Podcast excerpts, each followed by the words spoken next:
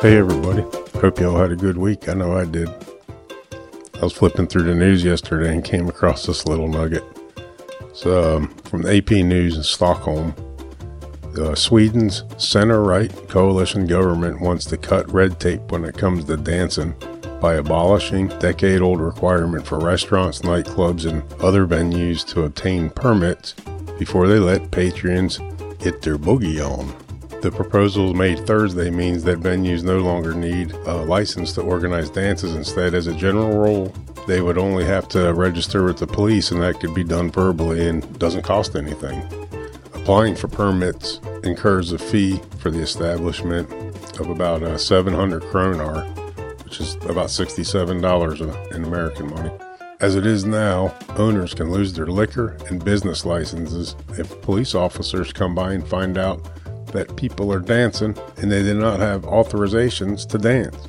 It is not reasonable for the state to regulate people's dance, Justice Minister Gunnar Strömmer said in the government statement. By removing the requirement for a dance permit, we also reduce bureaucracy and cost for entrepreneurs and others who uh, organize dances.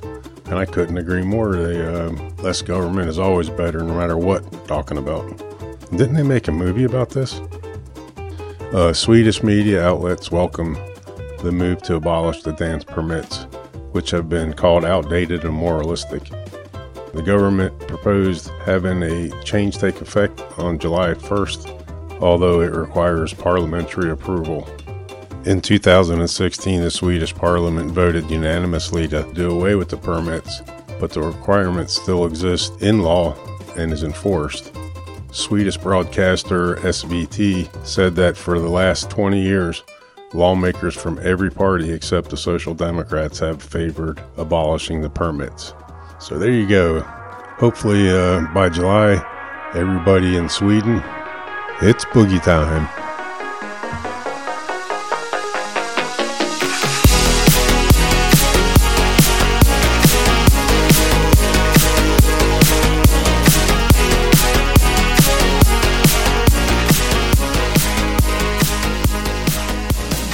Welcome to We All Go a Little Mad Sometimes with your host Poncho. I have a face for podcast and a passion for true crime.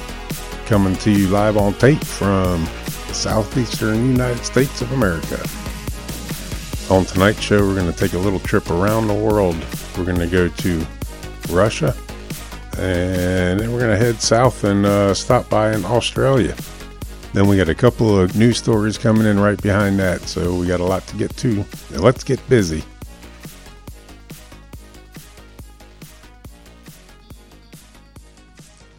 There's all kinds of dolls. There's porcelain dolls and Barbie dolls, Raggedy Ann dolls, Cabbage Patch dolls, Tickle Me Elmo dolls, maybe even Annabelle dolls. And then there's the homemade kind. In the pioneer days, moms made dolls out of old clothes or fabric and filled them with straw or cotton or even down feathers. In Russia, there's a feller that made uh, dolls kind of a different way. Anatoly Moskvin was born in 1966 in Nizhny Novgorod, Russia. Nizhny Novgorod is a pretty good sized city. It's uh, located right on the confluence of the Oka and Volga rivers in central Russia, with a um, population over 1.2 million residents. It's the sixth largest city in, in Russia. It's the home of the Kremlin. It's the home of the Chkalov Stairs, and they're really cool. They come up from the Volga River, from the lower Volga embankments to the upper Volga embankments of the river. And then they have like a figure eight pattern in them. They were they were built in the late 40s by a German a German POWs actually built them in the late 40s. Actually did the construction on them. And uh, if you look at them on the Google, it's uh, within walking distance of a KFC. And uh, this city was also at one time called the Detroit of Russia for the uh, auto manufacturing. As a boy, Anatoly liked to roam through the cemeteries in the Leninitsky district of Nizhny Novgorod. He attributed his interest in death to an incident when he was a kid. He happened across the funeral of an 11 year old girl and was forced to kiss the young girl against his will. An adult had pushed his head down to kiss the girl's waxy forehead, which is a very strange thing for somebody to do to a kid. But as an adult, Moskvin became well known in academic circles. He graduated from the philological faculty of Moscow State University. Looking at Moscow State University, it's a it's a pretty big school, 47,000 students. It was established in uh, 1755. Yeah, 47,000 kids can cheer on the Moscow State. Uh, Moscow State, uh, well, they, they don't they don't have a mascot, but they do have a coat of arms. Coat of arms is a shield with a building and a book on it. But they have school colors. Their school colors are, are they're they're blue, like a medium blue, like between Carolina blue and Penn State blue. But hey, it's a, a place of higher education, ain't a place for playing games, right? Anatoly's main areas of study were Celtic history and folklore. He also had a deep interest in cemeteries, burial rituals, and death in the occult. He kept a personal library of 60,000 books and documents, as well as a large doll collection. Anatoly, however, lived a secluded life. He lived with his parents, never marrying or even dating. His contemporaries considered him an eccentric genius. A philologist and linguist, he spoke 13 languages, which is extremely impressive. He had written several books and papers, working as a journalist, regularly contributing to newspapers and publications. Describing himself as a necropolist, I don't really know what a necropolis is. I suppose we could ask Anatoly, but I don't think he's available for comment. So let's ask Mr. Peterson.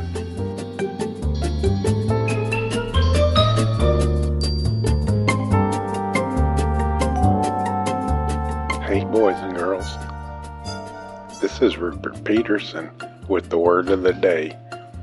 Today's word is necropolist. Can you say that? I like the way you say that. Necropolis is kind of a made up word, where a necropolis is a cemetery, a large, elaborate cemetery, specifically the cemetery of ancient peoples. Necropolis literally means city of the dead, but if you add the suffix of the T on the end, kind of like if you're a piano player and you add the suffix of ist on the end, it's a noun, it's an action word. So if you're a piano player, you can add the suffix on the end and you're a pianist. I think that's pianist. So if you put the suffix of T on the end of necropolis, then you're an expert in cemeteries. A necropolist, which is a little bit on the creepy side. Thanks, Mr. Peterson. Moskvin was considered an expert on uh, local cemeteries in the uh, Nizhny Novgorod Oblast. I asked Mr. Peterson about Oblast, and he barked at me and said, There's no English translation, and his head started to smoke. So I had to look it up. It's similar to like a township or like here in the United States, where a lot of cities have ETJ around the city, like a extraterritorial jurisdiction. So, like the city of uh, Nizhny Novgorod might have a population of 1.2 million, the Nizhny Novgorod Oblast has a population of like 1.7 million because it's the administrative area around the city. In 2005, a fellow academic and publisher commissioned Moskvin to make a journalistic account of the dead in more than 700 cemeteries in 40 regions of the Nizhny Novgorod Oblast. Moskvin claimed he visited 752 cemeteries over the course of two years. He walked up to 18 miles a day, drank from puddles, spent nights in abandoned farms, slept in cemeteries, and even spent a night in a coffin that was being prepared for a funeral. He was suspected many times of vandalism and theft, but was never arrested. He showed the authorities his credentials and explained to them what he was doing, and they left him alone. But from 2006 to 2010, he worked as a freelance writer for the Nizhny Novgorod Worker, which is a newspaper. And during 2008, Moskvin wrote extensively about cemeteries. Investigators from the Center for Combating Extremism were investigating grave desecrations around Nizhny Novgorod. People were taking plates off of uh, tombstones. There was damage done to local Muslim graves as well. And uh, so the investigators came to Moskvin and searched his house. They were quite surprised to find life size dolls in the house. At close examination, one of the officers detected a rattle and an odor emanating from one of the dolls. The investigators realized, to their great surprise, that they were, are, or were human. Moskvin was arrested on November 2nd, 2011. He had 26 dolls inside the house and garage. They were on shelves and sofas, in rooms cluttered with books and papers. Moskvin's parents were out of the house for long stretches of time and claimed that they had no knowledge of the human part of the dolls, which I have a problem with that. I don't believe that for a minute. They had to know something was up because those things, they had the smell, and if you've ever seen pictures of them, you can Google the pictures of them. I was going to use one as the picture for my episode. Thought it was distasteful, so I took it off. And I put a picture of a frog up, which some people actually find that tasteful, which we'll hear about that later on in the episode.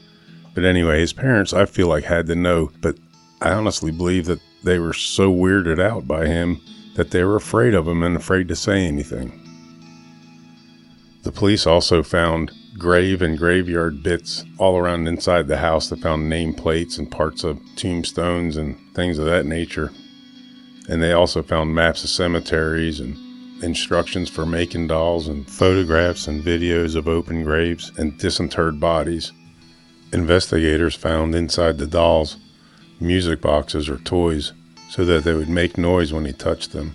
One doll had a part of her gravestone with her name scrawled on it Another contained the hospital tag with the date and cause of her death.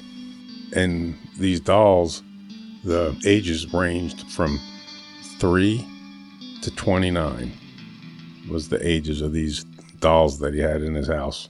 Uh, Moskvin actively cooperated with the investigation. He was charged with uh, grave desecration, which carried a five year prison sentence. The hate crime charges for defacing the Muslim graves was later dropped and after a, a psychological evaluation, it was determined that he had a form of paranoid schizophrenia. I believe now, however, paranoia was a symptom of schizophrenia, so now they just use schizophrenia as a blanket term. And if I'm wrong on that, I'm sure I'll hear about it. In a hearing on May 25th, 2012, in the Leninitsky district of Nizhny Novgorod, deemed Anatoly unfit to stand trial, essentially freeing him from the criminal charges. But, and I almost fell off my chair when I read this, he was sentenced to coercive medical measures. And automatically I'm thinking, you know, car battery, jumper cables, nipples. But all joking aside, let's face it, I mean, this guy, he really needed help. So I looked up coercive medical measures and it was essentially they, they gave him his schizophrenia medicine whether he wanted it or not. Moskvin was entered into a psychiatric clinic with his stay being regularly reviewed. So I guess he got the uh, perpetual stay room at the psychiatric clinic. But in uh, February 2013, April 2014, and July 2015, um, he was deemed unfit for trial. And in September 2018, Moskvin's doctors stated that he was no longer a danger, uh, petitioned for outpatient care at his home. And in uh, 2019, a subsequent psychiatric evaluation found it was too early to release Moskvin, and the hospital withdrew its, their petition. And that's where he remains to this day. In an interview, Moskvin stated that he felt great sympathy for the dead children. He thought they could be brought back to life through science or black magic. Now, being an expert on Celtic and other cultures, including the people of Siberia and ancient Druids, they all had similar practices communicating with the dead. Moskvin began searching obituaries for recently deceased children. He would sleep on a child's grave that spoke to him to determine if they wished to be brought back to life.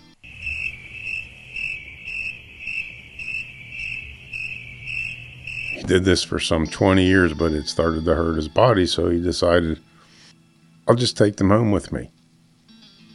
He researched mummification and figured out a process for preserving the bodies using salt and baking soda and storing them in a dry place for a while before taking them home and filling the bodies with rags and padding, adding waxed masks and nail polish over their faces, then dressing them in bright color clothing and putting wigs on them and then the bodies appeared to be large homemade dolls. Moskvin considered the dolls his children, and he denied any sexual connection with them at all. He spoke and interacted with them. They watched cartoons, they had birthday parties, and, and then they did holidays together. An incredibly intelligent person, Moskvin has published English to Russian and Russian to English dictionaries, as well as great dictionaries of foreign words um, with 25,000 words. But you know, intelligent people sometimes have quirks, and he had some quirks. You can see on our on our podcast note it says Poncho, uh, hosted by Poncho and Walter, and and Walter has quirks too. Walter is she's the silent Bob of the podcast. Yes, I said she. She's the silent Bob of the podcast, but she's very intelligent and she helps us out a great deal with the podcast. But she's she's got quirks too. Right now, I bet she's sitting in the living room knitting some booties or a blanket for one of the grandbabies with a big old hot cup of tea, the tinfoil hat on, listening to a podcast about chemtrails or UFOs or Mothman or chupacabras. She's great and she's smart, but she's quirky. Moskvin was quirky too. He may be the quirkiest of all the quirkies. In court, Moskvin stated, You left your girls out in the cold, and I brought them home and warmed them up. His greatest desire was to have a daughter, but the Russian adoption agency had turned him away due to his low income. So he essentially made his own. Now, Moskvin was ordered to pay compensation to the families. I've read different accounts on this and how much and all these different things. I mean, he has no money. But anyway, he was ordered to pay compensation to the families. And uh, one of the one of the fathers of one of the children or dolls stated that um, he took better care of her than we ever did, and he refused payment. So that's the story of Anatoly Moskvin, and it's sad and it's true. And I hope he's getting the help he needs. So we're going to move on to second chances. I believe everybody deserves a second chance. However, this guy, he had a second chance, a third chance, a fourth chance, and uh, he kept escalating every time, just like others we've done in this segment of the show. So we're in Australia, and of course, we're talking about uh, Peter Norris Dupas, who was uh, born July 6, 1953. He is an Australian serial killer, serving three consecutive life sentences for murder. His criminal signature was to remove the breasts of his female victims. He was convicted of three murders and considered a suspect in at least three more. So anyway, well, Dupas was he was the youngest of three children and described as a fairly normal family. He was born in Sydney, uh, New South Wales, and his family moved to Melbourne when he was just a toddler. Um, both of his siblings were considerably older than him, and his parents treated him pretty much like an only child. So his first offense was in October, October 3rd, 1968, at the age of 15. He was still in school. And he um, went to his neighbor's house and re- requested to borrow a knife for purpose of peeling vegetables. And I guess when she gave him the knife, he turned around and attacked her and stabbed her in the face and the neck and the hands as she attempted to fight him off. Uh, later, he told police he could uh, he didn't know why he did what he did. So for this devil made me do it slight breach in neighborly etiquette, he received 18 months probation. Uh, Dupas had dropped out of high school uh, in the 10th grade, I believe it was, at the age of 17. So in October 1969, the mortuary located at the Austin Hospital was broken into. The bodies of two elderly women were mutilated using a pathologist knife, and one body contained a strange wound inflicted with a knife in the area of the thigh. And the police uh, now believe that Dupas was involved in the in the break-in because the wounds inflicted matched that of later murder victim Nicole Patterson.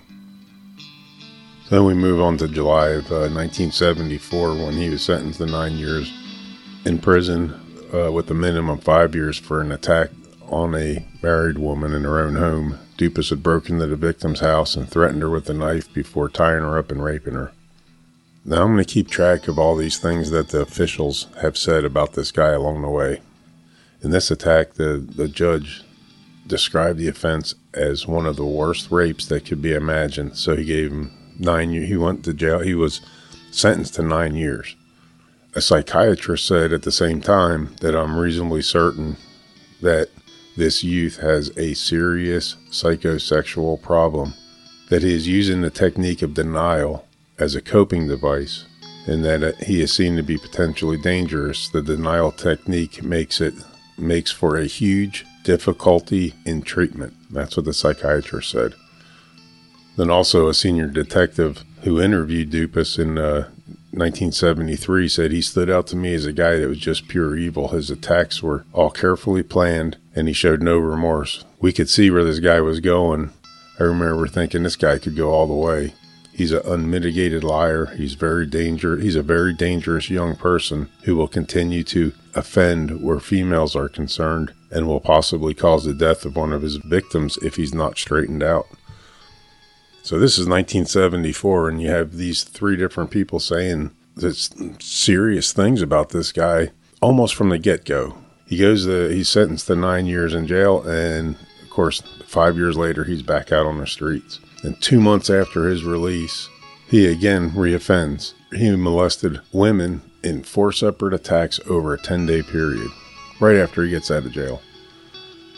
So in February 19, uh, 1980, he receives a five year mi- minimum sentence for three charges of assault with intent to rape, malicious wounding, assault with uh, intent to rob, and indecent assault. And in 1980, there's another report on this guy that says there's little that can be said in Dupas's favor. He remains an extremely disturbed, immature, and dangerous man. His release on parole was a mistake. So here we are, 1980. They're admitting they made a mistake, and but they only give him five years in prison for these assault charges right after he got out of prison for his last assault charges. So he was released from prison again in February 1985, and approximately a month later, he followed a woman onto the beach and attacked her at knife point uh, before raping her. He later told police, I'm sorry for what happened. Everyone was telling me I'm okay. I never thought it was going to happen again. I only wanted to live a normal life. That is absolute bullshit he's trying to spin his actions back onto the authorities that let him out, never taking responsibility for anything. So in June 1985, he was sentenced to 12 years imprisonment for this beach rape and turned around and released in 1992 after serving seven years of his sentence with somebody who is a known sex offender. This next bit here just shows you what an absolute manipulator this guy was. So he was in prison doing his time. Well, he formed a relationship with a mental health nurse who was 16 years older than him, and um, the pair the pair got married in 1987. She described uh, her marriage to Dupas. He insisted that he was in love with me, and that with my help, he could come out of himself and become a normal person. and said she agreed to marry Dupas not out of a particular love for the man, but from a sense of responsibility to helping him become a useful member of the community. She said in her mind, our relationship was mother and son. Our sex life was very basic, almost non existent, and I would go along with it out of a sense of responsibility. But I got to the stage where I could not bear for him to touch me. His new wife found him to be self obsessed, lazy, needy, and a snob, and they divorced in the mid 90s. He was sentenced to 12 years for his beach rape, and uh, he was released in 1992 after serving seven years of his sentence. I guess they, ha- they haven't learned. Uh, in less than two years after his release from prison, he was arrested again on charges of false imprisonment in uh, January 1994. He was wearing a hood and armed with a knife, uh, duct tape, and handcuffs. Dupas followed a woman who was picnicking and held her at knife point in a toilet, but was chased off by her friends. As he was leaving the scene, he crashed his car and was apprehended. So in August 1994, after entering a guilty plea to one count of false imprisonment, he was sentenced to three years and nine months in prison with a minimum of two years and nine months. But in September 1996, which is two years and one month, uh, Dupas was again released from prison he moved into a house in the Melbourne suburb of Pascoe Vale. Nicole Amanda Patterson was a 28 year old psychotherapist and youth counselor employed with the Ardagh Youth Foundation, an organization formed to assist with uh, young drug users. Patterson had desired to operate her own private practice and was using her home as an office. Uh, and she'd placed several ads in local newspapers in an effort to expand her client base. You know, working hard, doing the right thing. But on April 19th, 1999, um, her body was discovered by a friend. Patterson's friend had visited to attend a dinner engagement, and upon uh, hearing music from the radio, discovered the front door was unlocked, and she entered the house and found the body of Patterson severely mutilated. Patterson died from 27 stab wounds to her chest and back. Her body was discovered naked from the waist down. Her skirt was found in a nearby bedroom and underwear around her ankles. The small pieces of yellow duct tape were attached to her body, and uh, both of her breasts had been removed. Her handbag and driver's license were stolen during the attack, and the murder weapon and her body parts have never been recovered. The uh, the police investigations of the crime scene revealed that uh, Patterson had a 9 a.m. appointment with a new client named Malcolm. It was noted in her personal diary alongside a mobile telephone number, and the number was traced to a student at La Trobe University named Harry. And police learned that Dupas had approached Harry with an offer of uh, labor and work on April 22, 1999. Apparently, he was using Harry's phone, and the police arrested Dupas on April 22nd, 1999, and charged him with the murder of Patterson later that same day. Telephone records reveal that Dupas made three prior phone calls to Patterson to arrange a counseling session to treat him for depression and gambling addiction. At first, he was calling from a public phone and then over the course of the next six weeks, Dupas made calls to Patterson in an attempt to establish her vulnerability. Dupas later told police that he canceled his appointment with Patterson after being told by her his problem was something that he was able to work through of his own accord. See, already he's taken no responsibility for any of this at all. Police also noticed scratches on Dupas's face and hands consistent with the struggle. Dupas claimed that they occurred from while he was working in his backyard shed and a piece of wood hit him while he was using his lathe, but however, he didn't have a lathe. Then he made a bunch of other excuses, but anyway, they, uh, the police, after searching his home, revealed bloodstained clothing, duct tape similar to that located at the crime scene, and a ski mask, newspaper clippings detailing Patterson's murder, and also a paper containing an advertisement for psychotherapy services. So at, at his trial, the um, the jury took less than three hours to deliver a guilty verdict. And on August 22nd, 2000, while sentencing Dupas to life imprisonment, Judge Frank Vincent remarked, The prospects of your eventual rehabilitation must be regarded as so close to hopeless that they can be effectively discounted. There is no indication whatsoever that you have experienced any sense of remorse for what you have done, and I doubt that you are capable of any such human response. At a fundamental level, as human beings, you present to us the awful, threatening, and unanswerable question How did you come to be as you are? He's just another wolf in sheep's clothing that has been let go over and over and over again essentially enabling him to do what he has done. Then we come to the murder of Margaret Mayer. Margaret Josephine Mayer was 40 years old, a lady of the night, I guess we could say, working in the Melbourne area. He was last seen alive at a supermarket at 12:20 a.m. and this was on October 4th, 1997. Her body was discovered under a cardboard box that same afternoon by a man and his wife and their kids. They were collecting aluminum cans along the road and found her. He's with his wife and kids. Holy cow. Um, a black glove was found near Mayer's body, which police later confirmed to contain a DNA match matching that of Dupas. A post mortem examination revealed that she had suffered a brutal attack. I'll just leave it at that and uh, he did the same thing to her he did to other girls. It's just terrible. But Dupas was already serving a life sentence without parole for the murder of Nicole Patterson at the time of his arrest for the Margaret Mayer murder. And with um, him already in custody, the police were able to obtain a DNA sample linking him to the 1997 murder of Mayer. But the nature of the injuries were strikingly similar to those of his other offenses. So he, um, that plus the DNA was pretty much they knew it was him. But I'm going to read this what the judge said, and you got to think that this should have been said back in 1990. But anyway, here's what uh, Judge Kay said, and I'm going to read it. In view of your appalling criminal history, and in view of the particularly serious nature of the crime for which you have been convicted, it is only appropriate that you be sentenced to life imprisonment. Even if the murder of Nicole Patterson had never occurred, I would have no hesitation in imposing a term of life imprisonment upon you.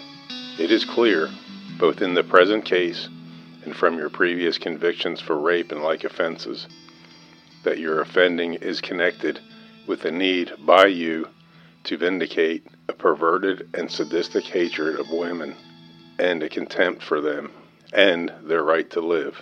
As such, the present offense must be characterized as being in one of the most serious categories of murders which come before this court. You intentionally killed a harmless, defenseless woman, like all your other victims, had no prospect of protecting herself against you. At the time you committed that offense, you had, over almost three decades, terrorized women in this state. You have repeatedly violated a central norm of a decent civilized society. Your conduct in the present case is without mitigation or palliation. There has been no recognition by you of your wrongdoing. Rather, you repeat the same offense with even more brutality in 18 months after murdering Margaret Mayer. Based on your repeated violent offenses and on the gravity of this offense, there is no prospect of your rehabilitation. Nothing was advanced on your behalf to reflect that there is even the faintest glimmer of hope for you. Even if there were, any considerations of rehabilitation must, in this case, be subordinate to the gravity of your offending. The need for the imposition of a just punishment and the principle of general deterrence. All those circumstances combine, in my view, not only to justify, but also to require that I do not fix a minimum term. Yeah, so after three decades of this guy brutalizing women, um, they finally decide to get tough with him. So then we move on to the murder of uh, Mersina Halvagis. She was 25 years old and she was a Melbourne woman murdered in an attack on November 1, 1997. She was visiting her grandmother's grave in the Greek Orthodox section of the Fawkner Cemetery. The alarm was raised by Boggess's fiance when she uh, failed to meet him later that day, like the couple had planned. And her body was discovered at 4:35 a.m. on November 5th, 1997. Her fiance actually found her. Uh, she had been murdered three graves away from her grandmother. Police believe that um, Halvagis was attacked from behind while kneeling to attend to the flower arrangement at her at her grandmother's grave, and she died from massive injuries, including 87 stab wounds on her body. It's the same thing that Dupas has done before. Um, at the inquest, they had nine witnesses identify Dupas as the man they saw in the Fawkner Cemetery that day that uh, Halvagis was attacked, and Dupas's grandfather's gravesite is located about 400 feet away from the crime scene. Dupas frequented the first and last hotel, which is across the street from the Fawkner Cemetery. And again, Dupas lied about scratches on his body that he probably received during the attack. Dupas attempted to alter his appearance after the murder, and he was also identified by a woman from police photographs who said she saw him just minutes before the attack, about 65 feet from where Halvagis murder had occurred. Detectives said that during the inquest that a car that was known to be used by Dupas at the time of the murder was immediately sold afterwards to a work associate. And a um, a forensic pathologist compared the wounds suffered by Halvagis to other wounds that were inflicted to Dupas's other uh, victims. Said they were they were pretty much the same. So anyway, they ended up charging him with the murder. So there's three other ones that he's suspected of but not convicted for was the, the murder of Helen McMahon, a 47-year-old woman who was beat to death on Rye Beach on February 13, 1985. They said though Dupas was imprisoned at the time of the murder and not released until two weeks later, but investigators learned that Dupas was on pre-release leave from the prison and living in the Rye area when McMahon was killed. There's also the murder of uh, Renata Brunton, He's suspected of killing a 31 year old at Sunbury in Victoria in 1993. And Kathleen Downes, uh, Dupas is a suspect in the murder of the 95 year old lady at a nursing home. Um, she was stabbed to death at 6:30 a.m. 1997, a month after Halvagis's murder. Police investigations revealed that Dupas had telephoned the nursing home sometime before the murder, but no charges relayed regarding uh, Downes' murder. Her murder is being considered for referral to the state coroner. So I said I was going to keep a running tally. So the quick rundown is October 1968, he attacked his neighbor. July 1974, sentenced to five to nine years imprisonment for rape. 1979, approximately two months after his release from prison, he uh, molested uh, women in four separate attacks. Um, 1980, he received a five year minimum sentence for uh, assault charges, rape, malicious wounding. 1985, he was released from prison. 1985 was sentenced to 12 years in prison for rape. Less than two years after his release from prison, he was arrested on charges of false imprisonment. In 1994, after entering a uh, guilty plea on false imprisonment, he was sentenced to three years, nine months, which he served uh, two years and one month. 1996, he was released from prison. October 4th, 1997, uh, the Margaret Mayer murder. November 4th, 1997, the Mersina Halvagis murder. And 1999, April 1999, the Nicole Patterson murder. Yeah, that's uh, that's one hell of a resume. So, you know, while in prison or while in police custody, this guy was acted like an angel. And as soon as they let him out, he turned into a real live monster. His attacks on women were brutal, and then they'd let him out, and then he'd do another brutal attack, and then let him out, and it's the same thing over and over and over again. And the end result was, unfortunately, that he started killing women. So that's the story of this guy that should have been locked away a long time ago, never let out. So let's do a little news, a little palate cleanser to get the bad taste out of our mouth from the last two crazies we talked about. I think earlier in the show I said something along the lines of uh, I didn't want to post the picture of the dolls because it was distasteful, but I have something later on in the show that's tasteful, and this is it right here. The uh, National Park Service wants humans to stop licking toads. Pretty, pretty much any park you go into, there are signs that say don't feed the bears or don't pet the squirrels or whatever. And uh, so now the National Park Service has included um, this to their signs. The National Park Service has added tongue contact with the uh, Sonoran desert toad among its various warnings for park visitors. As we say with most things you come across in the national park, whether it be a banana slug or unfamiliar mushroom or a large toad with glowing eyes in the dead of night, please refrain from licking.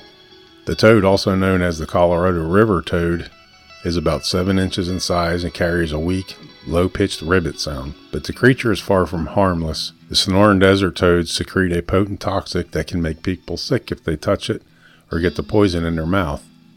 Despite the risks, some people have discovered that the toad's toxic secretions contain a powerful hallucinogenic. In recent years, smoke the amphibian secretions has grown in popularity, so much so that the species is even considered threatened, at least in New Mexico, due to collectors that want to use the animal for drug use. According to uh, the state's Department of Fish and Game, a number of public figures have reported experimenting with the toad's extracted toxins. Uh, boxing legend Mike Tyson has spoken about it, and some researchers have begun to study it for its potential therapeutic benefits.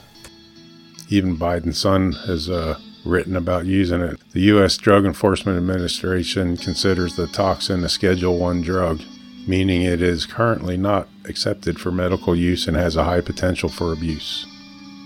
So there you go. When you're in the park, please refrain from licking the toads. This next little bit is from the New York Post, and I'm going to try to say this with a straight face. A pigeon wearing a backpack full of crystal meth was detained by a Canadian prison. The pigeon was detained last month in a Canadian jail after it was discovered to be carrying a backpack that contained crystal meth. The bird was found and later captured at the Pacific Institution Correctional Facility near Vancouver after officers noticed the high flying fowl and its cargo. My initial reaction was shock because of all the advancements in technology and the number of drones we've seen, said John Randall, Pacific Regional President of the Union of Canadian Correction Officers. The fact that it's tied to a pigeon is abnormal. According to Randall, the bird was apprehended on the penitentiary wall after the st- uh, staff set a trap for it. It was spotted by the correctional officers, I believe, and security intelligence officers when the officers were doing their standard patrols around and throughout the unit and institution, Randall had said. That's when they initially spotted the bird with the package on it.